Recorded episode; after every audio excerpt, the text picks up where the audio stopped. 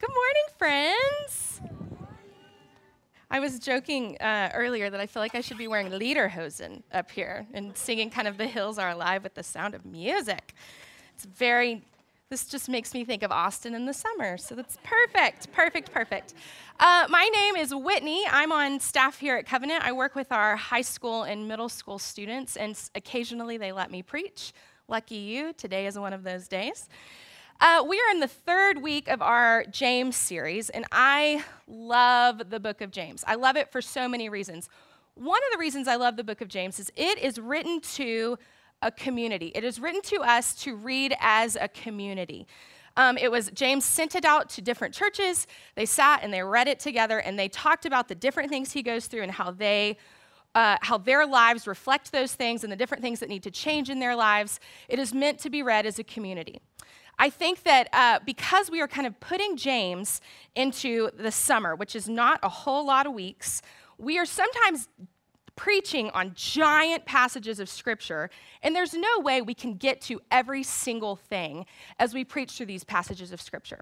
Something I want to encourage you all to do as we go through the book of James is if something strikes you, if something hits you that doesn't necessarily get covered up here, that doesn't negate the importance of what God is talking to you about that a few weeks ago, uh, we went through the very beginning of, of, um, of James, and there was a whole passage on doubt, and we, uh, we didn't have time to get to that. And so, um, but I know the young adult group had a wonderful conversation about doubt. That there are going to be things that come up throughout the book of James that might not get covered up here, but that God might strike in your heart. And those are things that we should pay attention to. I, I, I, kind of saw the analogy of the book of James is it's not this like smooth surface that we just kind of wipe our hands over and think, oh, that was nice. It's kind of this like, uh, I see it as almost like an old picnic table. And we, the book of James is kind of like rubbing your hand against the grain that sometimes something might get you. And uh, sometimes that thing that gets you might not even be talked about up here, but I encourage you, if something gets you, go home and talk to your community about it. Your community could be your small group, it could be your D group, it could be uh, your Sunday school class, it could be your family. But these are things, God is going to churn stuff up as we go through the book of James, and I, I want to encourage you to not ignore that. Another thing I love about the book of James is old James is kind of a straight shooter. He, uh, James just kind of comes at you. He didn't have a whole lot of pleasantries in this. Paul and Thomas and I talked about this. When Paul, Paul's letters are like, "My dear Philippians, greetings in the name of the Lord Jesus Christ." Paul's, Paul's doesn't Paul have a cool voice? I, I don't know where that came from, but Paul. So so Paul is like very very kind of. It's nice. Paul's nice, and James is like, "Hey, what's up? All right, listen, you guys have got to stop complaining about your suffering. God's doing something in it. Also, your doubt." And your money, not your money, it's God's, so stop spending it the way you're spending it, give it away. And you're like, oh, mm-hmm, got it. Thank you. Thank you, James. Thanks for that. Appreciate it. Uh, and so I, re- I really like that. But some people find that James can be, some people can trip up on James sometimes. I think they can find that it's a little un, unpalatable, and even it can come across as graceless, that it puts a whole lot of pressure on us and our actions and our behaviors. And I've even had some folks ask me, does that, what if I mess up, right? Like, what if I don't do all the things that James calls us to do? Does that disqualify me from the kingdom? Does that where's the cross? I really want to get to that whole cross thing. And the truth is, is James doesn't talk about the cross much. I think he only mentions the name of Jesus twice in the book of James. And so it could be easy to say, like, so just real quick, what saves me? Is it the cross or is it my actions? So I think it's so, super important for us as we dive into the book of James to kind of um, frame exactly why James was writing this letter and who it was to and what it was for. So I just want to be very, very clear from the beginning that the only thing that saves us, you and me, from sin and death, the only thing is the cross of Christ. There is nothing outside of that that can save us from sin and death. It is a final and complete work that God did for us on our behalf, and it is done, and it is the only thing that can save us. The word that we use for that is the word justification. That's kind of the fancy word that apparently they use in seminary. I don't know, I didn't go, but uh, I've, heard, I've heard it. So uh, the, they use the word justification. And in short, what justification means is that you and me and all of humanity, we are all sinners. We are all sinners, and sin is expensive. It has a price. And the price for sin is death. Where there is sin, death must come. That's how the law was written, and that's how it is. God is just. He is a just God. He is always pursuing justice. So it would go against his character for him to say, Oh, I see sin. I know the penalty is death, but mm, we'll just let it slide. That isn't how God works. His character is just. So every time there's sin, there must be death with, which left us kind of in a bind. So, God, because He is also, His character is also merciful and full of grace, saw it fit to send Jesus to stand in our behalf and to take that penalty that you and I so deserved and to die on our behalf so that justice was satisfied and we were saved or justified. So that's what justification is about. But the, the crazy thing is, is that it doesn't just end with that. There's a whole next step after that.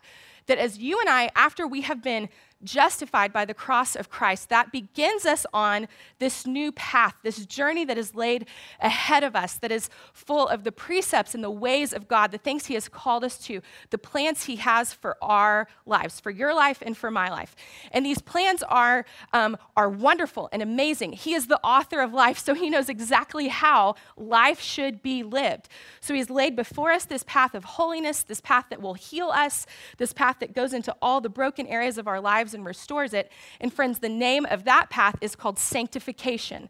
That is what is before us. And so once we have been justified, we are now on this path to be sanctified. And God has laid this path before us. And that's what the book of James is all about is us pursuing our sanctification. The problem here is, is we can never allow these to get out of order. If we ever, it's always justification and then sanctification.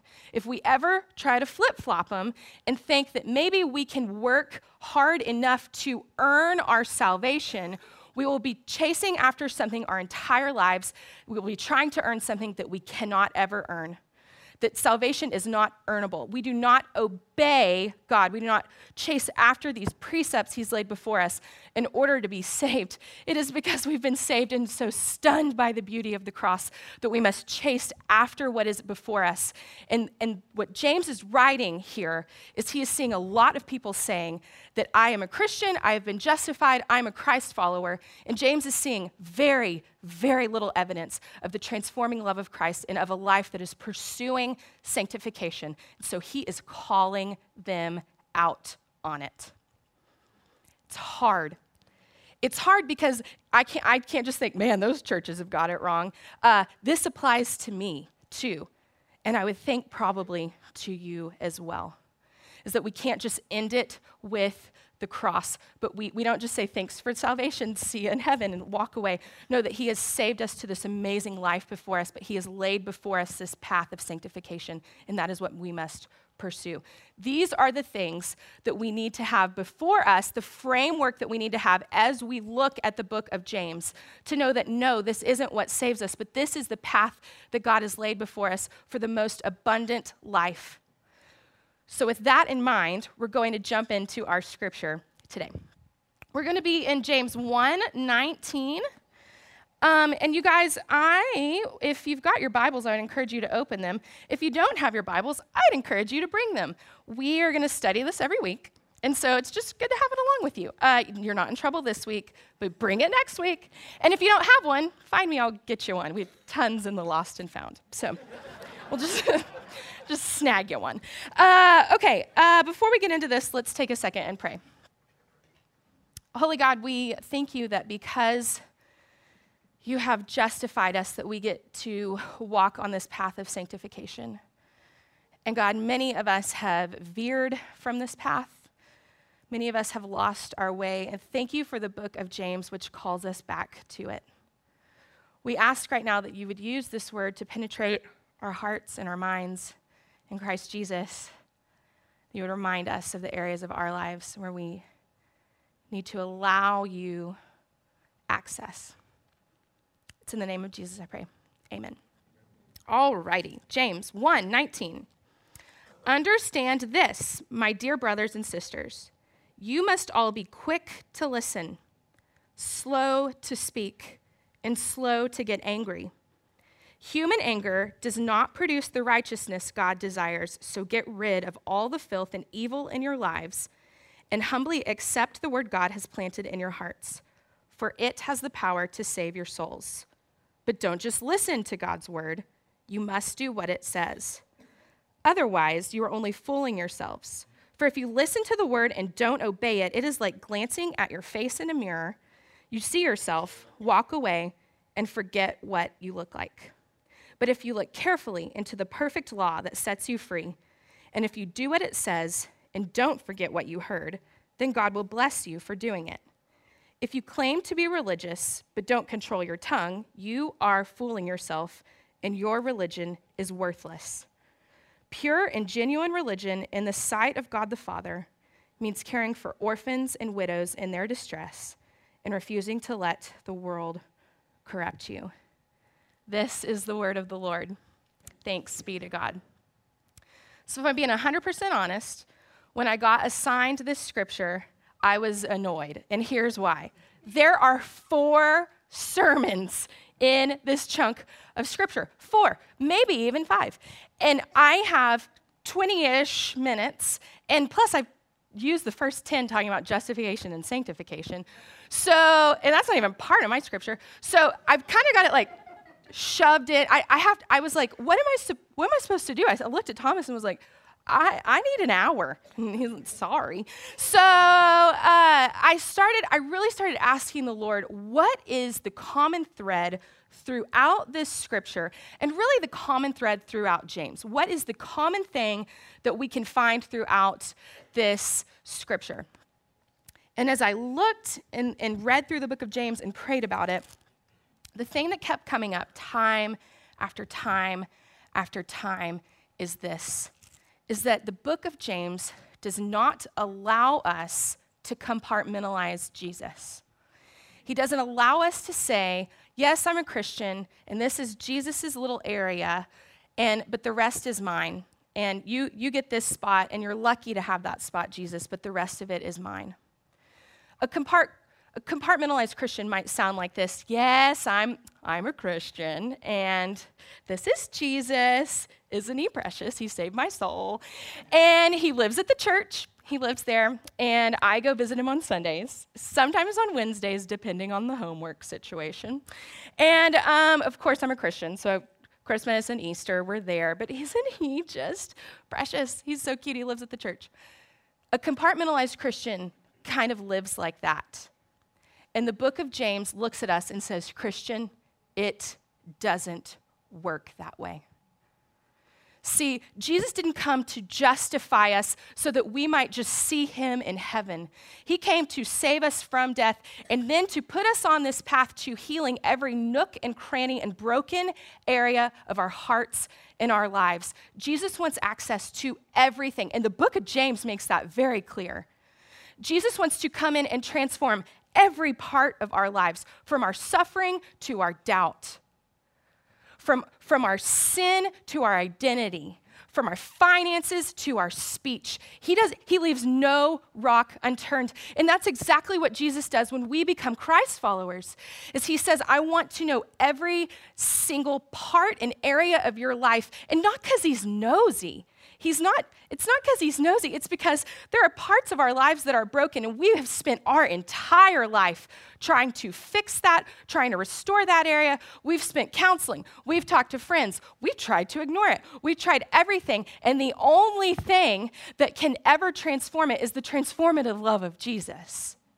That is why he came and, and, and suffered the cross for us was because he can do the healing work that nothing else can. But I think so often you and I are kind of like children in that if you're ever around a child when they get hurt, sometimes they go and um, curl up in the corner and kind of just hold on to what hurt hurt them. I was a nanny, and one time my little one got a, a splinter, and she wouldn't let me see it. And I said, Caitlin, if you'll just let me, if you'll let me see it, I can fix it. And, and, and sh- she wouldn't. I had to convince her. And I often think that's how we are with Jesus. I see him with this scripture, even talking about the anger, coming up to me and saying, Whitney, sweet girl, I see you've got anger in your heart. So often, anger is a result of hurt. Won't you let me look at this?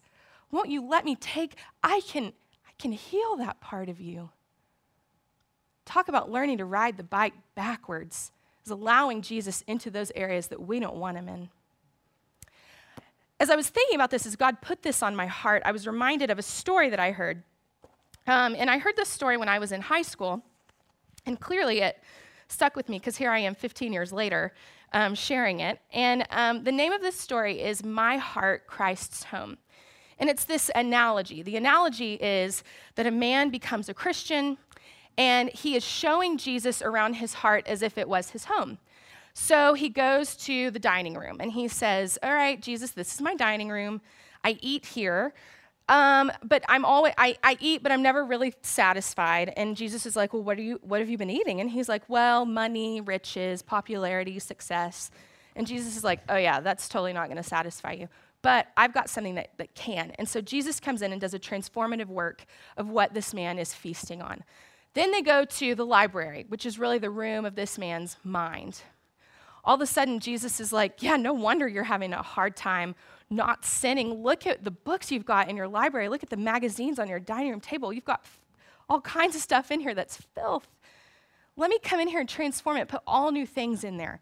So he, he goes and he transforms his library and he takes him to all these different rooms. And this story really was, was hitting home with me. And then he got to the hall closet. And that's what we're going to read today.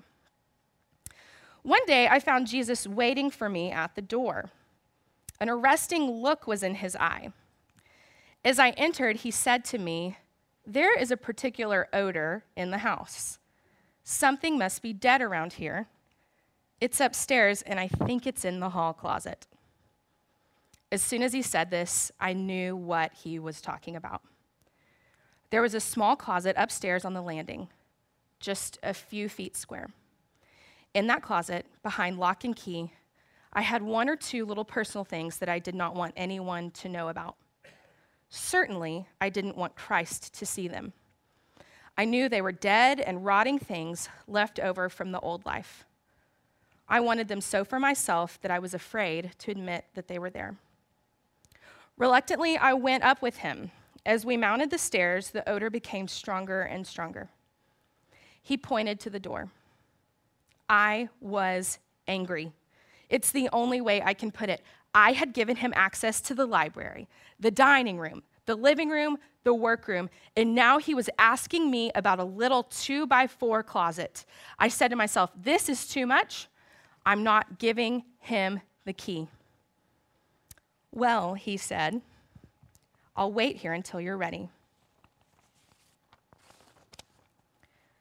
As I stared at him, I knew it was time. I'll give you the key, I said sadly, but you'll have to open the closet and clean it out. I haven't got the strength to do it. Just give me the key, he said. Authorize me to take care of that closet, and I will. With trembling hands and fingers, I passed the key to him. He took it, walked over the door, opened it, entered, took out all the putrefying stuff that was rotting in there, and he threw it away. Then he cleaned the closet and painted it. It was all done in a moment's time. Oh, what victory and release to have that dead thing out of my life. When I heard this story, it all hit me, but when we got to the hall closet, it punched me in the gut because I had one of those. Friends, the truth is is we all have one of those. These areas that we are hiding, whether it's because of shame or because it's too big, we don't know how to deal with it, it's too dark, we don't think Jesus would want us or accept us, we, have, we think we're the only one with this thing in our life. And I promise you, as we read the book of James, Jesus will sniff it out. And he will come to you and say, Hand me the key, I can manage it. Jesus didn't open that this guy's closet and say, like, oh man, Yeah, you are nasty. He, didn't, he didn't do that. He said, Oh, thank you. Yes, let me in there. I can do this work. That's why I came on the cross is to do the healing work in your lives. In verse 21 that we read today, it said that if we, if, to get rid of all filth in our lives, and that if we will uh, put the word in our heart, that it is, has the power to save our souls. And the word save there actually means to be brought back to health. That that's the work of Jesus is he saves us and then he heals us. Each of us has broken, dark, areas of our lives. And as we go through the book of James, some of that is going to bubble up. And my question to you is when are you going to hand over the key and ask the Lord to manage it? Because He wants to and He will. And friends, He is persistent. He will come after that area over and over again and the freedom and the release from the shame that we feel when we say, It is yours and not mine anymore. That is what the cross is all about. Let's pray. God, we come to you a broken people, broken people needing all areas of our lives renewed, sanctified, changed Father, each of us has those hidden crevices in our hearts, and we ask right now that in the name of Jesus, you would come and do the healing work in those nooks and crannies of our lives. God, that we might somehow find the strength, be it in our own prayer time or with our community, to release that area and to ask for you to do the healing work. God, from the way we communicate to the way we deal with our anger to our identity as your scripture says, let us not just be hearers, but be doers. God, may, as we hear these areas of our lives that need transformation, may we be doers by handing over the key and releasing it to you in the name of Jesus. Thank you that you are willing to do the dirty work that we can't do. How we need you, God. In your name I pray. Amen.